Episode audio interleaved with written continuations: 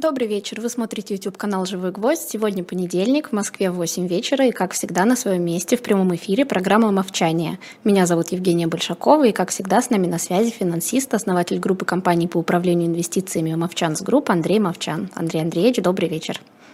Добрый вечер. Э, добрый вечер, Женя. Добрый вечер всем. У нас с вами несколько затянувшаяся серия про террористическое государство. Сегодня мы должны закончить этот разговор а то уже все от него устанут, и я, и вы. Но, но тема большая, тема на самом деле сложная и очень много нюансов, поэтому хочется ее э, довести до ума, да, и ничего важного не пропустить. А, собственно, мы про всю историю в прошлый раз поговорили, и нам осталось проговорить про, э, про причины, про то, что э, реально происходит и как это реально происходит. Потому что, конечно, а, во всем, что, что творится вокруг э, сектора газа, мифов больше даже, чем в истории этого конфликта. А, ну, давайте начнем просто с экономики. Что ВВП газа примерно полторы тысячи долларов на человека. Это, по нашим с вами меркам, немного. Безусловно, газа не богатая страна. По паритету покупательной способности где-то 5,6 тысяч на человека. И это уже звучит получше, но все равно, естественно, да, здесь нельзя не согласиться, газа это не, а, не богатая экономика. Для сравнения, ВВП западного берега реки Иордан, это, как вы помните, второй кусок, а, претендующий на образование палестинского государства, около 4 тысяч на человека и около 13 тысяч по паритету покупательной способности, и это уже вполне сравнимо с, а, там, скажем, среднего уровня развивающимися странами. Да, то есть на западном берегу люди живут не хуже, чем в нормальной развивающейся стране, но если мы с вами не будем брать, скажем, там Китай, да, или Вьетнам, Вьетнам уже больше, там Таиланд около 5 тысяч, да, там в Узбекистане меньше, чем 4 тысячи сильно, в, в Украине, я думаю, сейчас около 4 тысяч ВВП на человека. Вот. Газа сильно сдала за последние 20 лет с момента прихода к власти там Хамаса, о котором мы с вами говорили. Я, по-моему, уже говорил о том, что ВВП западного берега удвоился, а ВВП Газа сократился в два раза примерно за это время. И тем не менее, несмотря на все это, Газа занимает 157 место а, в рейтинге ООН. Она сравнима по ВВП на человека с такими странами, как Гвинея, скажем, Эфиопия, ну и с Пакистаном, с Бенином. ВВП больше, чем у Мьянмы, Непала, Танзании – в три раза больше, чем у Северной Кореи, Нигера, Йемена, Судана или Афганистана. Да, здесь, смотрите, здесь прозвучал Йемен, например. Да?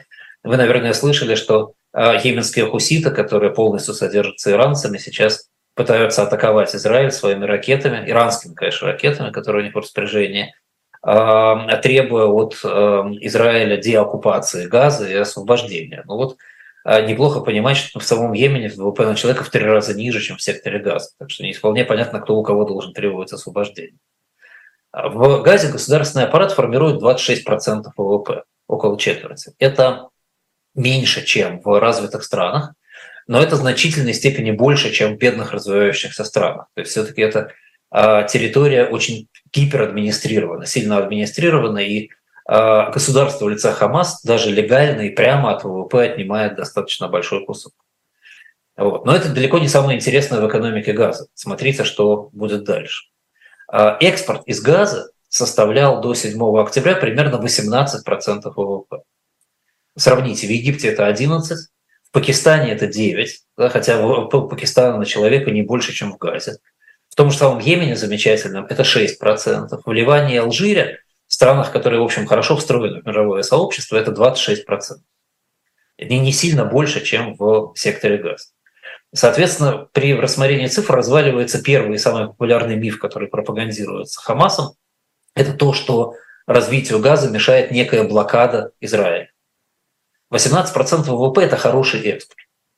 И э, что было бы, если бы не было блокады? Да? Мы о блокаде можем поговорить отдельно, как она выглядит. Да? На самом деле это никакая не блокада, это периодические ограничения на экспорт в сам Израиль, то есть санкционного характера меры, которая, как мы знаем, сейчас популярна у всех, включая Россию и Штаты. Вот. И кроме того, эти меры принимаются не только Израилем, они принимаются и Египтом с другой стороны. И, в принципе, большая часть этой блокады – это то, что в, Изра... в Газу не приходят суда и не разгружаются в порту, потому что Хамас последовательно отказывался от досмотра этих судов израильтянами. Ну и понятно, что если их досмотра не будет, они просто впрямую повезут оружие. Вот. Так вот, значит, э, про про, про экспорт говорить особо не приходится, там нет особой проблемы, даже при наличии такой блокады. И, кстати говоря, сами жители Газа это понимают. Мы в конце сегодняшней программы поговорим о том, что думают сами жители Газа, и там это будет очень хорошо видно. Вот. А вот импорт в Газе совершенно невероятный. Это 55,6% ВВП. Это гигантский объем импорта по отношению к ВВП. Сравните у Пакистана 18%, например, у Египта 20%, у Ирака 24%, у Йемена, который, в общем, очень бедный и очень плохо производит, чтобы это ни было, 43%. Да, у Ливана 52, но у Ливана достаточно высокий экспорт, и Ливан страдает до сих пор от разделения на там, южную и северную часть, фактически латентная гражданская война, то есть Ливан тоже далеко не а, хорошая экономика. Такой размер экспорт, импорта ВВП показывает э, полную неспособность внутри газа обеспечивать самих себя тем, что, тем, чем обычная страна или обычный город-государство, а газа это город-государство, себя обеспечивает. И это очень важный признак, о котором нам, наверное, придется дальше говорить прямо или косвенно. Это очень важный признак экономики, которая несостоятельна, и на почве этой несостоятельности могут расти, конечно, в том числе террористические государства. Эта несостоятельность возникает не на пустом месте. Эта несостоятельность – это отражение а, формы паразитической ресурсной экономики, как правило. Да, а, но мы с вами привыкли говорить про ресурсные экономики, про экономики, которые что-то добывают и вывозят, а здесь ресурсная экономика, базирующаяся на ввозе гуманитарной помощи и внешних пожертвований такая remittance-based, если хотите по-английски, э, ресурсная экономика. В принципе, в мире есть много стран, у которых очень большой импорт. Но, как правило, эти страны имеют и очень большой экспорт. И для них экспортно-импортная операция – это своего рода ресурс. Это тот же Сингапур, например, да, так живет. Вот эти страны хабы, да Нидерланды, кстати, так живут, да, это страны хабы, которые торгуют. Вот Газа – это своеобразный хаб, который получает международную помощь, на нее импортирует товары, и сама при этом производит очень мало, потому что если ты получаешь такой объем международной помощи, то смысла в собственном производстве фактически нет. Вообще говоря, вообще говоря, дело даже и не только в этом. Когда мы смотрим на такой объем импорта, то надо понимать, что мы имеем дело не только с экономикой, которая а, по той или иной внутренней причине не может много производить, и по тем или иным внешним причинам вместо этого получает большую помощь из-за рубежа мы смотрим еще на экономику, которая глубоко милитаризирована. Я много раз сегодня буду говорить, и уже говорил про 500 километров туннелей под газом. Да, это, я не помню, Жень, вы помните в Москве метро какой протяженности? Я mm-hmm. думаю, что это, я думаю, что это не меньше, чем московское метро по длине. Mm-hmm. Вот. Можно себе представить, какой объем импорта и какой объем внутреннего ресурса и трудовых ресурсов пошел на строительство этих туннелей какой объем шел на строительство бетонированных туннелей, которые должны были выводить солдат из газа на территорию Израиля в свое время, и которые во время послед... предпоследней операции в газе были уничтожены. Какой объем ресурса трудового идет на создание ракет, которые сейчас каждый день летят в Израиль. Вот только что был, была атака ракетами на Иерусалим, э, которые, там, слава богу, все ракеты были сбиты, да, но тем не менее это продолжается, несмотря ни на что сейчас. Вот. И это, конечно, накладывает очень странный такой, я бы сказал, э, уродливый отпечаток на всю конструкцию экономики. Нет нормального внутреннего производства при наличии нормального фактически экспорта, огромный импорт, основанный на международной помощи, и огромные расходы из этого импорта, из международной помощи на тотальную милитаризацию. Вот как выглядит экономика э, страны, которая является террористическим государством. Э, в секторе вообще нет газификации в секторе газа нет газа. Это забавно звучит, но, но это так. Хотя на шельфе газа обнаружены месторождения газа, такие же, как, там, скажем, в Израиле, в Египте, да, вот это большое месторождение, которое тянется и через воды э, сектора газа. Резервы там э, не меньше 35 миллиардов кубометров. Это чуть меньше, чем у Италии, но больше, скажем, чем в Новой Зеландии. Да, 59, 59 уровень резервов в мире из там, 192 государств. По запасам на человека газа сравнимо с Израилем и в 6 раз больше, чем Великобритания. Я думаю, что наши зрители знают, что Великобритания добывает газ и использует этот газ в Северном море, и это, в общем, значимая вещь в экономике Великобритании. Газа вполне могла бы это делать, если бы не а, местная экономическая политика. А, местная выработка электроэнергии составляет 10% от потребности газа. В основном там используется дизель для выработки электроэнергии. Дизель поставляет Израиль, Поставляет он его на катарские деньги, не бесплатно. Катар финансирует в качестве помощи газе поставки дизеля. И вообще почти все топливо в э, газу идет из Израиля за катарские деньги. Мне сложно сказать, почему Катар такой добрый это поставляет. А мне еще менее э, просто сказать, почему Израиль поставляет топливо в обмен на эти деньги все эти годы. Но тем не менее это так происходит. В Газе была электростанция, которая много лет назад во время очередного столкновения с Израилем по принципу обстрела в обмен на теракты была э, повреждена. Она до сих пор не восстановлена. И, в общем, я бы тоже на месте газовцев не стал бы ее восстанавливать, потому что зачем это нужно делать, если можно электроэнергию получать бесплатно. 90% энергии поставляет Израиль. Катар за это не платит, но за это платит западный берег реки Иордан своими таможенными платежами. На западный берег реки Иордан идут поставки товаров из-за рубежа. А, Израиль э, взимает э, за палестинскую автономию, взимает таможенные пошлины – и эти таможенные пошлины тратят на то, чтобы приобретать электроэнергию, которую Израиль же поставляет в сектор газ.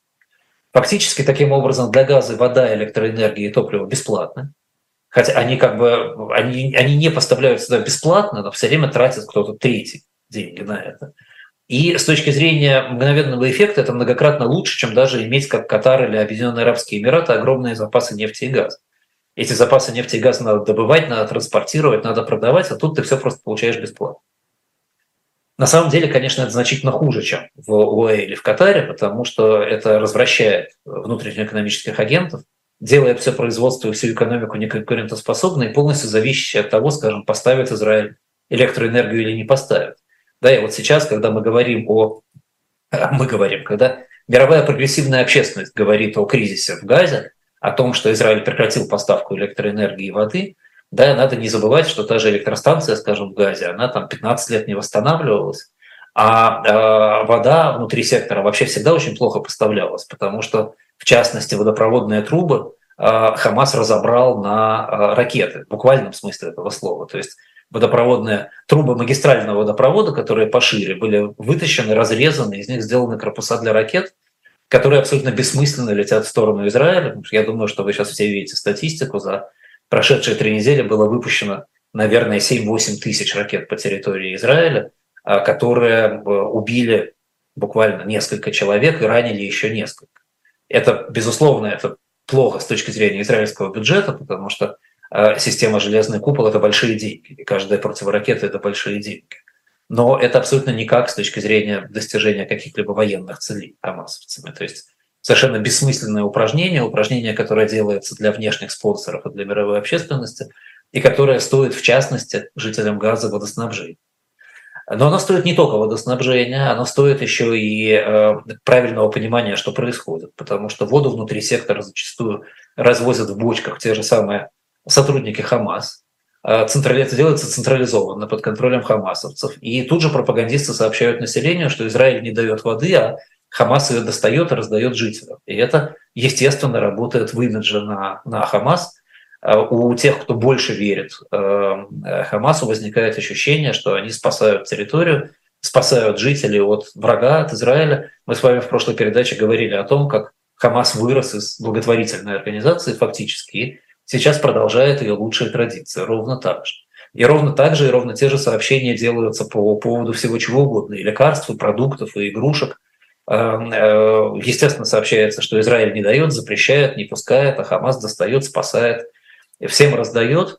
И, и делается вывод, мы плохо живем в Газе, потому что Израиль не дает жить лучше. Это доминирующий нарратив а, власти внутри сектора. Ну, насколько этому верят, мы с вами опять же поговорим в эм, конце программы.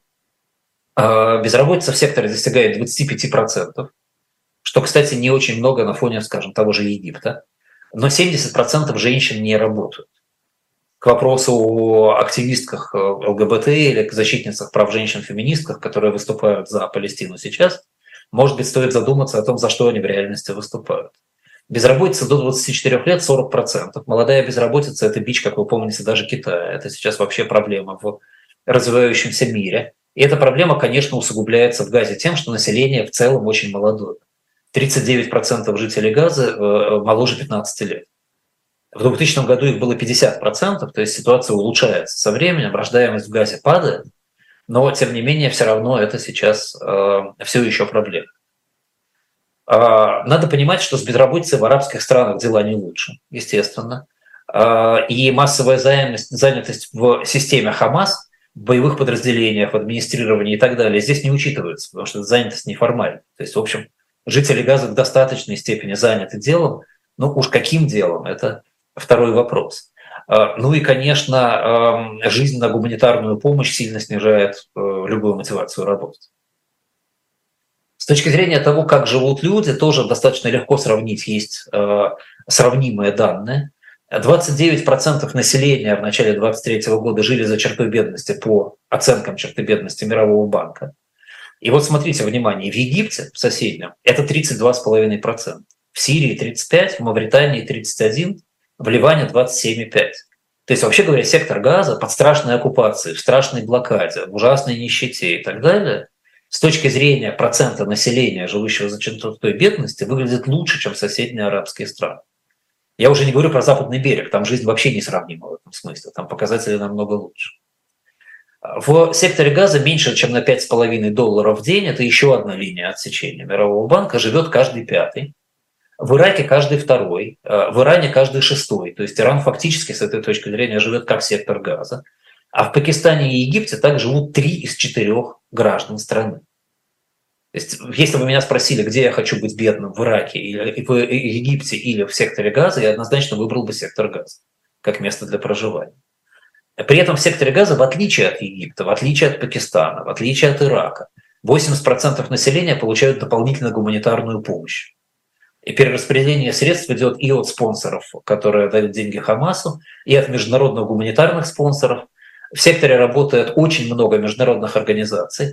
Очень интересно сравнивать, если вы посмотрите, скажем, на список благотворительных организаций, помогающих людям в Пакистане, там будут э, полтора десятка крупных арабских и пакистанских организаций, и где-то в, в середине третьего десятка по значимости появятся международные организации. Если вы посмотрите на сектор газа, там нет в списке крупных организаций ни одной мусульманской, ни одной арабской организации, но там примерно два десятка организаций международных, западных, ООНовских, европейских и так далее. В секторе работает более 13 тысяч сотрудников гуманитарных организаций международных. Просто посмотрите, сравните с численностью населения. Один человек примерно на 100 жителей занимается раздачей помощи. Если бы такая работа осуществлялась в Пакистане, э, в Пакистане вы помните, да, ситуация еще хуже, и с бедностью, и с ВВП на человека и так далее, то там для такой плотности помогающих потребовался бы 1 миллион 600 тысяч человек из международных организаций. Вы можете себе представить, насколько газа лучше нерчер, чем, скажем, Пакистан. Это просто страна, которая профессионально получает на очень высоком уровне гуманитарную помощь. Вот почему и как это происходит, да, на фоне того, что, э, как вы, наверное, уже услышали, да, там идея нищеты и катастрофы, в общем, кажется не совсем справедливой, а уж на фоне строительства огромного газовского метро и на фоне создания других бизнесов Хамаса, ну, я чуть позже расскажу про бизнесы Хамаса и как они там выглядят. Это все, вообще кажется большой мистификацией. Действительно, все это большая мистификация. Я еще раз, я не отрицаю тот факт, что газовый, сектор газа не богатая страна. И, конечно, это не, не Лондон, в котором я жил. Да? Понятно, что это даже, наверное, не Будапешт и не Бухарест. Но это, но это не территория нищеты, катастрофы и бедности. Да, так вот, естественно, эта политика очень четко проработана. Она очень хорошо организована, потому что создавать такую иллюзию выходцы из братьев-мусульман и из благотворительных организаций умеют очень хорошо. И делалось это всегда с двумя целями. Во-первых, оправдать политику Хамаса в глазах мирового сообщества. Потому что если сектор живет прилично, то э, все взгляды будут устремлены на то, как эффективно ведется внутренняя политика. А если в секторе страшная катастрофа из-за злого Израиля, то тогда надо помогать и осуждать Израиль. И во-вторых, конечно, это способ получать ресурс, ренту, да, получать огромную помощь. Мы о цифрах поговорим через минуту. А, и в первую очередь использовать эту помощь в своих целях. Э, целей у организаторов Хамаса две – это личное обогащение и это милитаризация региона, разумеется. Ну и сохранение власти как средство. А как это откликается в мире? В мире это откликается достаточно забавно. Я думаю, что если бы мы этого не видели своими глазами сейчас, то нам было бы сложно поверить в то, что мировые организации могут быть настолько слепыми. Вот, например, Оксфам, да, это знаменитая организация, Оксфордская организация по борьбе с голодом, создана в 1942 году. Очень много хорошего и полезного, вообще говоря, в мире делает. Я совсем не хочу сказать, что это плохая организация. Но вот, тем не менее, если вы залезете на его сайт, я думаю, что каждый из вас легко его найдет, сайт Оксфам, а, то там, например, будет такая фраза, вы ее легко найдете. Я читаю по-английски, перевожу вам на русский. A 14 years Israeli blockade rendering the Gaza Strip unlivable. 14-летняя блокада Израилем, оставляющая Газа-стрип не жизнеспособной, да, непригодной для жизни. Ну, как это место непригодно для жизни, мы только что с вами посмотрели. Да, а, и, и посмотрим еще чуть позже, потому что мы будем говорить о населении, да, о рождаемости, о смертности и так далее. И там цифры тоже будут совершенно удивительны. Вот. По поводу 14-летней блокады нет никакой 14-летней блокады. Блокада приходит и уходит в зависимости с обострения. Э, рабочие из газа, огромное количество рабочих газа, газа работало в Израиле все это время. Товары в последнее время шли. Да, мы с вами говорили в прошлый раз о том, когда они прекращали идти, когда продолжали идти. Международной блокады с точки зрения поставки в третьи страны нет. А блокада со стороны Египта более жесткая да, и так далее. То есть ну, в этой фразе каждое слово ложь в реальности. Написана эта фраза, разумеется, до 7 октября, в то время как Газа жила, как это описано выше. Ну вот, пожалуйста, с того же сайта еще одна цитата. Я вам прочту, наверное, уже сразу переведу на русский язык, чтобы не занимать время. А, жители Газа продолжают, лить, э, продолжают жить на э, границе э, несчастья в результате 13 лет израильской блокады. Здесь 13 лет, не 14. Написано в одно и то же время. Ну окей. А, вода, а, канализация и вообще состояние здоровья сектора остается крайне поврежденным. Газа страдает от полного коллапса систем канализации. Реконструкция идет, но идет очень плохо, медленно и дорого, и замедляет гуманитарный ответ. Да? Ну, тоже, значит, давайте просто подумаем. Реконструкция сооружений канализации в Газе, да, ну, очень сложно разрушить систему канализации так уж всерьез, да, как вы понимаете, даже, с, даже атаками с воздуха. Да, наверное, все-таки разрушение подземных коммуникаций канализационных так не происходит. Какие-то подстанции насосные, наверное, можно восстановить, но тем не менее, послушайте, ну, 500 километров туннелей. Можно было построить канализацию за это время в секторе. В чем проблема да, была? Ну, понятно же, что даже если там ее нет, я думаю, что это правда в каком-то смысле, наверное, там плохо с канализацией, с водоснабжением там централизованным плохо, да, но, но если вы тратите деньги на эти туннели, у вас, конечно, не будет канализации. Чего же вы хотите? Вот. А, ну и тоже, да, чтобы, так сказать, пример завершить, тот же Оксфам, а, обращение в последние дни, уже сейчас, когда началась война. Они пишут а, следующее. In recent weeks, horrific escalation of violence in Gaza and across the occupied Palestinian territory and Israel have left 219 civilians killed, most of whom are Palestinians, including over 60 children. Это то, что висит сейчас на сайте. Ну, значит, во-первых, обратите внимание, что это называется horrific escalation of violence in Gaza. Ни одного слова нет про то, что все это началось на территории Израиля, вообще говоря. Да, а это как бы между occupied Palestinian territory, но это не occupied Palestinian territory, территория освобожденная в пятом году, да, и Израиль. Да? Ни одного слова о погроме, ни одного слова о 1400 убитых в Израиле людях. И почему-то цифра 219 э, civilians, most of whom Palestinians. То есть они, они плохо считают, они не видят реальных новостей. Они вообще игнорируют то, что происходит на территории Израиля. Да, и, это, и это следствие того, как хамасовская пропаганда год за годом выигрывала место для себя в этом пространстве. Если вы думаете, что Оксфам это какие-то совершенно исключительно глупые люди, то это не так. Если посмотрите другие сайты, а другие репорты, вы увидите очень похожие вещи.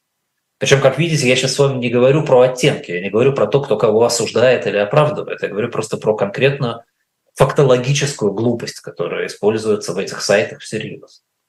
Вот. Понятно, что все это ведет к оказанию большой помощи. Понятно, что такая система лишает жителей газа мотивации работать. Разумеется, это поощряется Хамасом. Там работать на Израиль называется коллаборационизмом. Продавать в Израиль – это тоже своего рода коллаборационизм. Внутренний рынок очень маленький. Риски владения активами очень высоки, потому что Хамас э, контролирует фактически всю экономику. Если ты не принадлежишь Хамасу, у тебя можно все это отобрать, можно уничтожить, можно обвинить тебя в чем угодно. При этом Хамас же платит за участие в боевых подразделениях хорошие деньги. Чиновники Хамас получают хорошие деньги. И вообще быть Хамас означает чувствовать себя защищенным и иметь возможность. И это слегка напоминает ситуацию в России, да, почему люди на СВО, например, э, массово записывались да, и записываются. Да, это же ровно, ровно то же самое. Социальный лифт, деньги.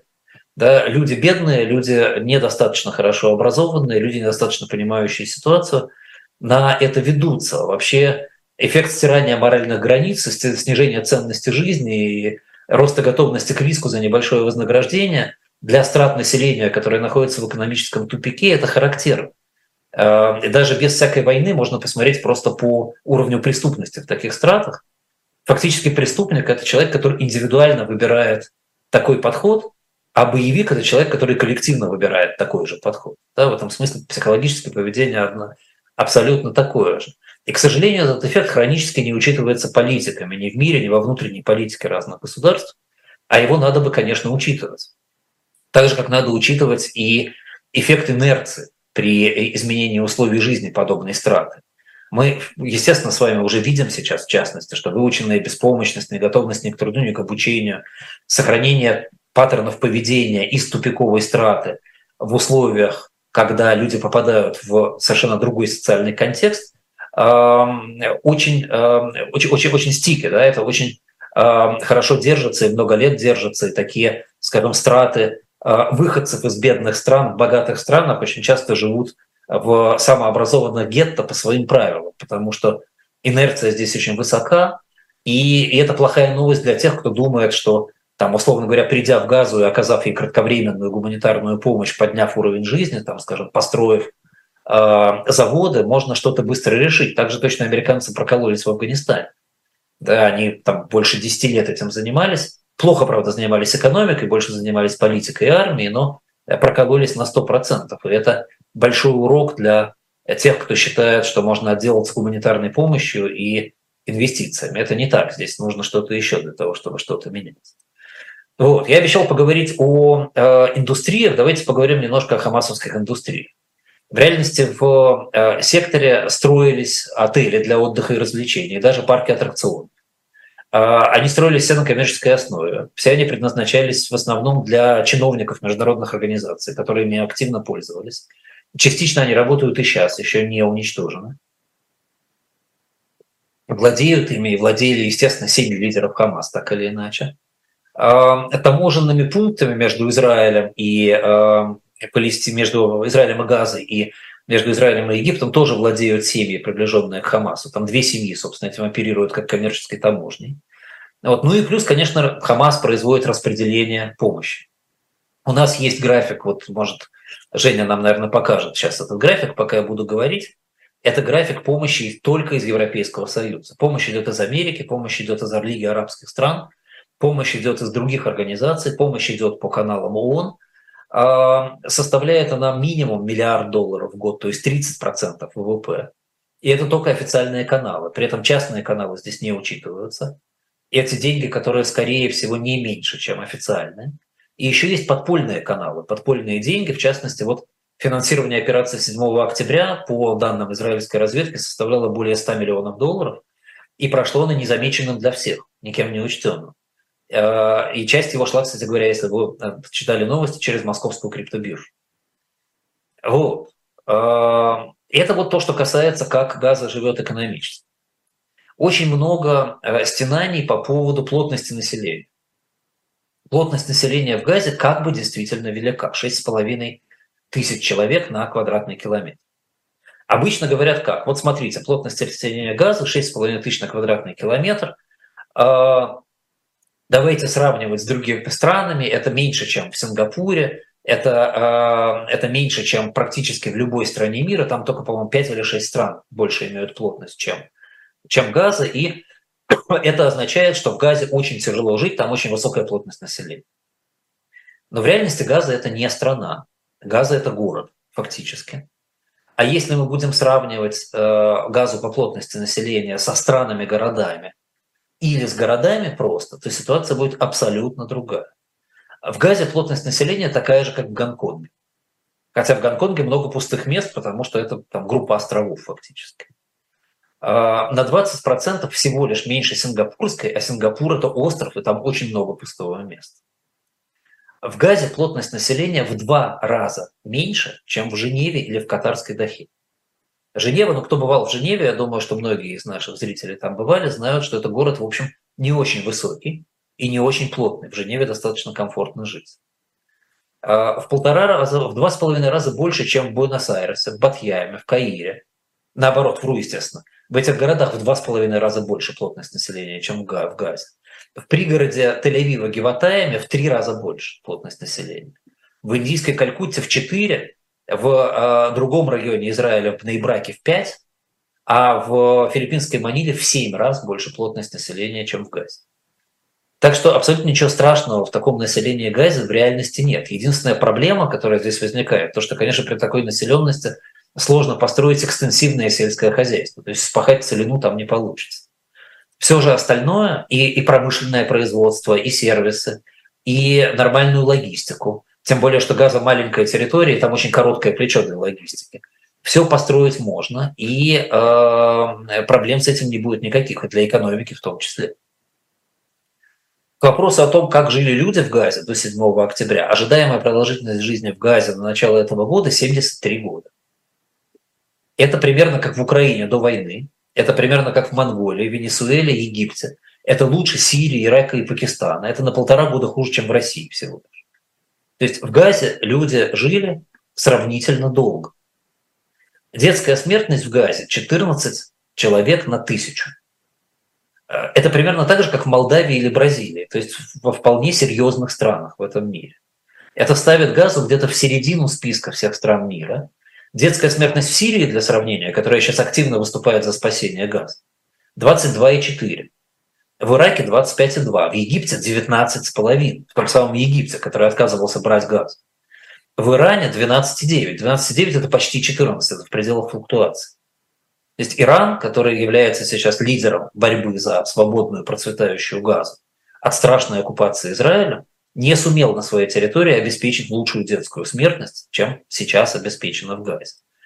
Эти параметры абсолютно нормальны для хорошей страны третьего мира и значительно лучше, чем в большинстве арабских стран, которые совершенно не считают себя оккупированными. При этом надо сказать, что жители Газа до 7 октября лечили сложные болезни в Израиле. У меня э, мои старшие дети живут в Израиле, работают там врачами. У меня из первых рук есть информация о том, что происходило в больницах 7 октября. Так вот, говорят, что женщины из Газа, арабки из Газа, которые сидели со своими детьми-пациентами израильской больницы, 7 э, не скрывая, бурно радовались тому, что происходит, и просто смеялись в лицо медицинскому персоналу. Потом, когда стало ясно, что других фронтов не будет, атака захлебнулась, и другие фронты не открылись, и э, пошло контрнаступление – они перепугались и несколько дней просто делали вид, что их нету. Спрятались на территории больницы, не показывались врачам. А потом, вот как так сказать, говорят очевидцы, они, они пришли в себя, увидели, что никто их не гонит, не убивает, и ведут себя теперь, как будто ничего вообще не происходило, и это их, в принципе, не касается. Да, вот, вот такая ситуация с женщинами, чьих детей лечат евреи в своих больницах. Особенно, конечно, в этом плане смешны разговоры о геноциде по отношению к населению, которое растет на 50% за 20 лет, которая живет дольше, чем в других арабских странах, с детской смертностью, которая ниже, чем в оплотах арабской свободы. Вот. Ну почему идут эти разговоры, я думаю, с одной стороны понятно, да, с другой стороны мы, конечно, еще сегодня успеем немножко это обсудить. Вот. А, с точки, давайте попробуем сделать некоторые резюме, у нас еще осталось 20 минут. Да. А, сектор газа – это город-государство в некотором смысле. Да, можно называть его оккупированной территорией, если очень широко понимать слово оккупация, но скорее я бы сказал, что это город-государство под санкциями. Санкции эти э, не сильно более серьезны, чем российские санкции. Это те, которые, скажем, американцы и европейцы накладывают на Россию. Эм, это территория с очень неплохим экономическим потенциалом. Она расположена близко к Красному морю и прямо на Средиземном море она могла бы, Газа могла бы использовать это для того, чтобы стать перевалочным пунктом для арабских грузов, например, поскольку далеко не все арабские страны хотели бы в Израиле делать перевалку. Вот. А, к сожалению, экономика этого региона блокирована правящим режимом в своих интересах и в интересах группы других региональных государств. Блокировка экономики, как оказывается, является эффективным способом построения каналов получения ресурсов в виде международной помощи, соответственно, централизация этого ресурса, и является одной из важных предпосылок для формирования террористического государства. Второй такой предпосылкой является доступность нарратива отвлечения, связанного с внешней угрозой. Что такое нарратив отвлечения в двух словах? Это некоторая идеологическая конструкция, которую элиты могут предлагать населению своей страны для того, чтобы население фокусировалось не на насущных проблемах, а на чем-то другом и давало возможность э, правительству тоже не фокусироваться на этих проблемах и давало мандат доверия правительству э, под предлогом того, что правительство занимается проблемами нарратива отвлечения. Дополнительным фактором, естественно, в Газе является наличие молодого населения. Молодое население – это всегда ресурс для радикальных действий, это всегда ресурс в том числе для терроризма, и это одновременно фактор, который требует достаточно жесткого регулирования, которое в том числе, как это цинично не прозвучит, производится за счет сокращения количества молодого населения в постоянных боестолкновениях. Собственно, в Газе все это есть, естественно. Да, сектор управляется террористической организацией, тут я могу без кавычек и без ссылок, потому что Хамас считается террористической организацией большинством стран мира. А, эта организация построила в секторе уникальную систему распределения международной помощи, действительно уникальную. Я не знаю ни одной другой территории, которая настолько незаслуженно получала бы международную помощь и настолько жестко внутри это распределение контролировалось бы военизированной группировкой. Хамас таким образом не просто выгодно ухудшение условий экономики сектора и постоянная конфронтация с Израилем, для Хамаса это просто условие выживания этой организации. И несмотря на это, экономика Газа и уровень жизни ее жителей вне времени военных действий держится не хуже, чем в других арабских странах региона. И в целом где-то в середине списка стран мира. Никакой катастрофы, голода, эпидемий не происходит вне военного конфликта. И, как я думаю, вы уже поняли, большая в этом заслуга, вольно или невольно, именно Израиля. Потому что, вообще говоря, всем остальным совершенно все равно на сектор газа. И в конечном итоге именно Израиль являлся поставщиком и работы, и ресурсов, так или иначе. Основная проблема газа, конечно, это иждивенчество в сочетании с молодым населением. Это чисто структурно и территориально. Безделие и материальная мотивация толкают людей в парамилитарные организации и милитаристские организации. Система, при которой Хамас изображает благодетеля, работает на его имидж. Другие партии Израиль начисто проигрывают информационную войну. Ну и в частности, я думаю, это огромная проблема Израиля. Да, еще на, к такой газе надо было подобрать еще такой Израиль, который абсолютно не умеет вести информационные войны, израильтяне полагают себя мал, маленькими Соединенными Штатами Америки, они тоже не опускаются до того, чтобы дискутировать, пропагандировать. Но проблема в том, что Израиль, конечно, не штат. Израиль не обладает такими флот, флотами, не обладает такой армией, не обладает такой мощью экономической для того, чтобы позволить себе подобное поведение. И пренебрежение пропагандой очень плохо сказывается на ситуации. Здесь тоже, естественно. Внутри Газа Хамас создал информационный вакуум, как показывают опросы населения, там а, населению даже неизвестно, что Израиль имеет законные границы, признанные Организацией Объединенных Наций. Там мало было известно о том, что ФАТХ и Израиль вели переговоры в рамках международных решений, да, и так далее, и так далее. Понятно, что в этой ситуации для Израиля Газа это головная боль. И если бы Газа стала независимым, свободным, процветающим государством, это было бы лучшее, что можно представить себе с точки зрения Израиля.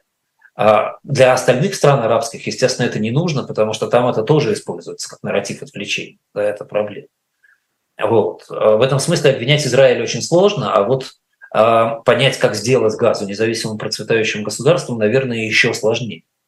Но, по крайней мере, на первом этапе понятно, что нужно ликвидировать влияние Хамас в секторе газа. Задачу надо было решать еще в 2006 году, то, что это тогда не было сделано, это было большой ошибкой израильтян, и теперь они, к сожалению, за это расплачивается. Вот. Найти, э, найти силу, которая могла бы как-то э, занять позицию Хамаса управлять э, сектором газа, на мой взгляд, на сегодня практически невозможно. Очевидно, что ни одна арабская страна этого делать не хочет, потому что это нарушает всю конструкцию нарратива. И это, это затратный и тяжелый процесс. Израильтянам там вряд ли будут сильно доверять в этом смысле, а там нужен очень длинный переходный период. Я могу предположить, что э, Саудовская Аравия и Турция были бы лучшими кандидатами на эту роль, но я, честно, очень сомневаюсь, что, э, это, что с этим что-то будет происходить в реальности. Да, я думаю, что, к сожалению, после освобождения Газа от Хамаса, оно уже более-менее понятно, что оно состоится. после освобождения Газа от Хамаса Израилю придется с этим как-то разбираться, и перспектив в ближайшее время хороших у этого никаких, конечно, нет. А, если вернуться к вопросу вообще, сказать, в целом, откуда берется террористическое государство, даже не вполне применительно к Газе. В данном случае на примере Газа террористическое государство – это, конечно, ключевой нарратив отвлечения для э, каких-то сил. Так же, как ДНР и ЛНР было ключевым нарративом отвлечения для России в какой-то момент, э, палестинская проблема – это ключевой нарратив отвлечения для арабской улицы, для иранского режима, для арабских режимов, которые сами по себе не очень устойчивы, где нет гарантированной системы несменяемости власти, ни институционального механизма управления. Страны, в этих странах власти вынуждены усиливать свои позиции и за счет сокращения правового пространства и ослабления экономики, и за счет того, что канализация недовольства широких слоев населения идет куда-то вовне. Вот эта точка канализации, она крайне удобна, а, она абсолютно бесплатна, она всегда присутствует, она очень живая, животрепещущая, потому что это, все, это жизни людей, на этом можно очень хорошо играть. Ну и, естественно, ровно тот же самый процесс сейчас идет в России, ну, или, как сказать, в других, с другими нарративами. И мы с вами говорили про Китай с его проблемами нарастающими. Я думаю, что а, подобная же ситуация будет разворачиваться в Китае лет через 10-15. Куда будут направлены там нарративы отвлечения, сказать сейчас сложно, но, а, безусловно, это будет происходить. А, что еще помогает, почему еще это делается легче в арабских странах, потому что во многом они религиозны. Религиозные институты работают очень активно и очень активно влияют на жизнь. А вообще говоря, любая религиозная система – это не что иное, как сверхпроводник нарратив. Это конструкция, которая предназначена только и исключительно для того, чтобы обеспечивать протекание нарратива в обществе быстро и безболезненно. И э, через такую систему распространять в том числе нарратив отвлечения, в том числе палестинскую проблему – очень легко. Да, посмотрите, как, например, там, в Махачкале, да, сказать, что случилось, да, как, с какой невероятной скоростью распространяется нарратив и к чему он приводит, если он идет по квазирелигиозным или по религиозным каналам.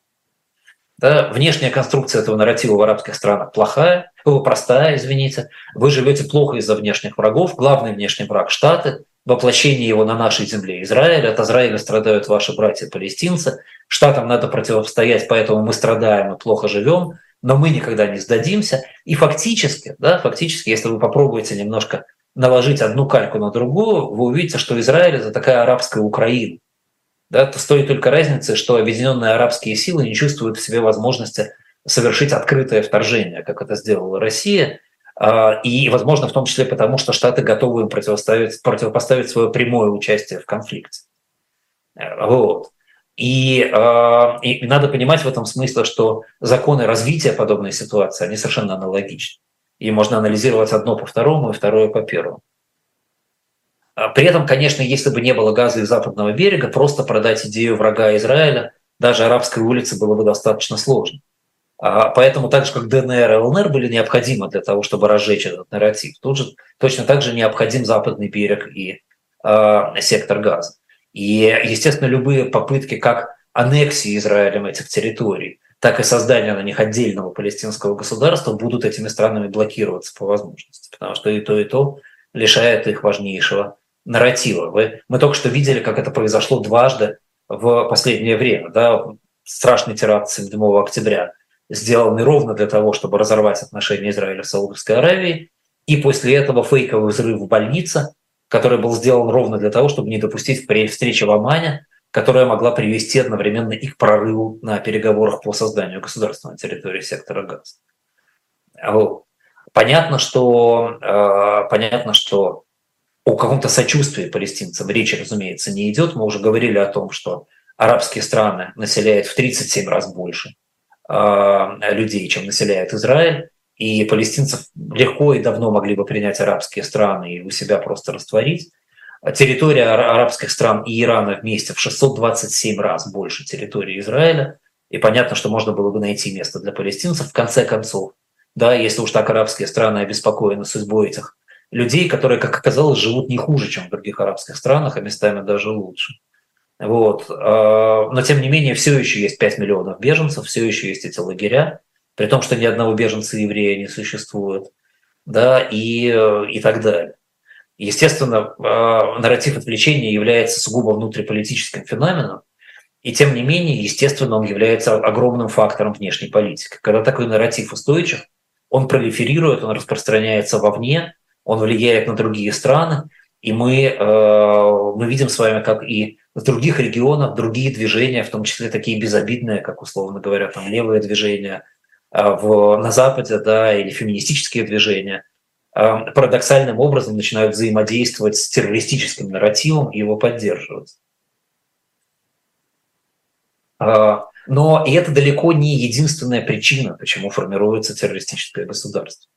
Вторая, наверное, очень важная причина – это то, что в рамках десятилетиями поддерживавшегося хаоса на палестинских территориях там сформировалась своя иерархия лидеров.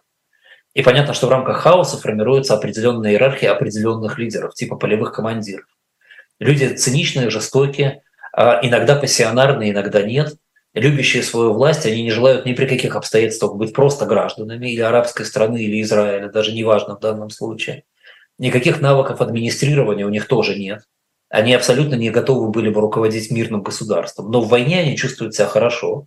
За счет войны они удерживают свою позицию и э, чувствуют себя героями, и при этом очень хорошо зарабатывают.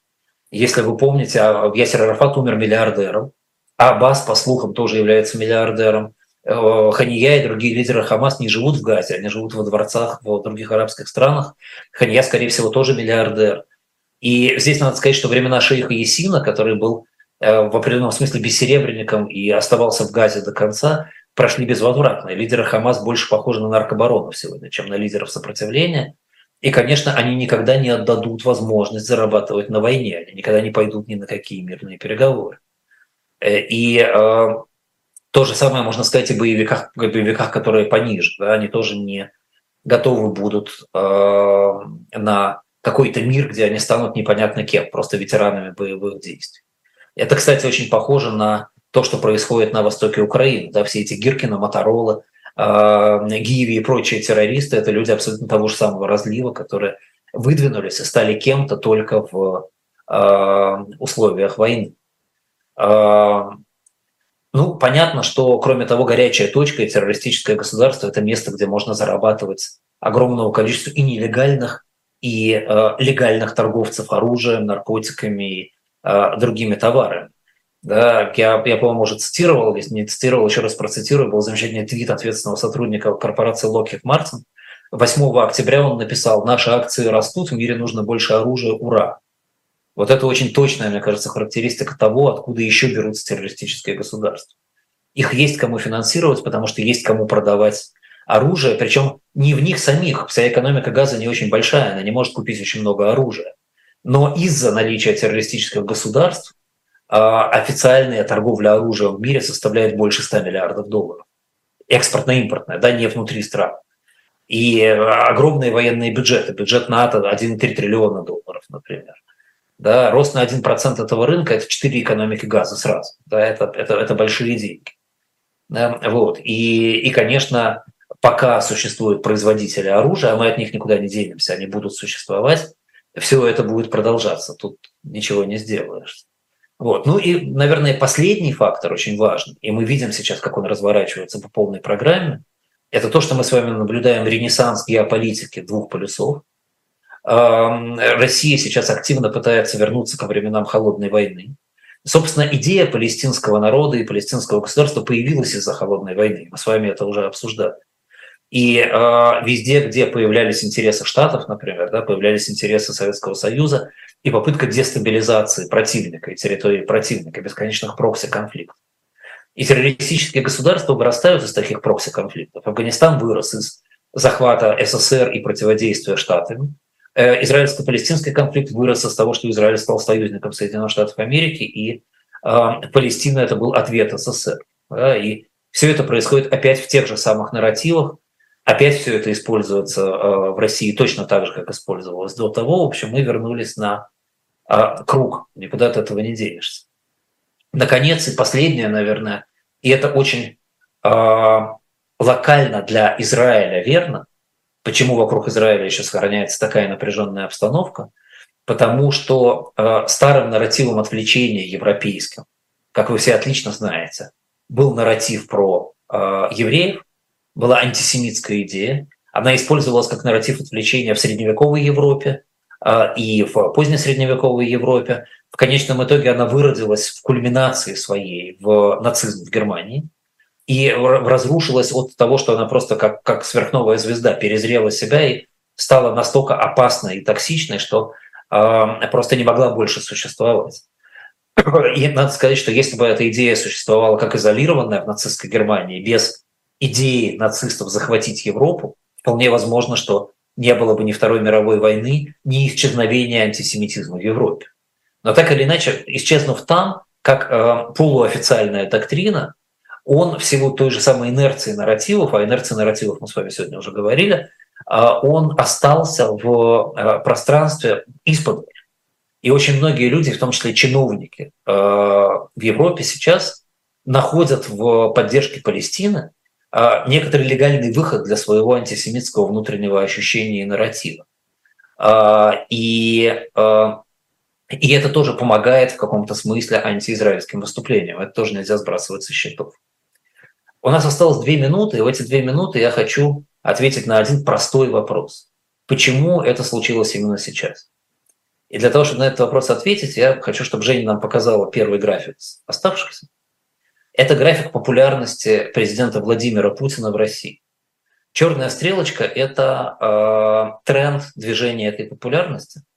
Красная стрелочка указывает место начала войны 2014 года, место захвата Крыма и войны в ДНР и ЛНР.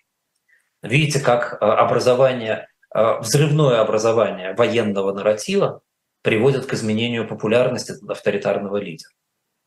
Да? Второй график, если Женя нам сейчас покажет, график, который абсолютно так же выглядит, но это уже график 15-22 годов. Опять падение э, рейтинга президента Путина, э, опять примерно к тем же значениям, тренд идет к 50%, начало второй войны в Украине, и опять рейтинг взлетает обратно. Да? Вот что делает взрывной нарратив отключения во второй раз. А теперь э, давайте посмотрим на диаграмму, которая э, является частью отчета Arab Barometer Wave. Это организация, которая делает опросы на территории арабских стран, надо сказать, очень точные опросы.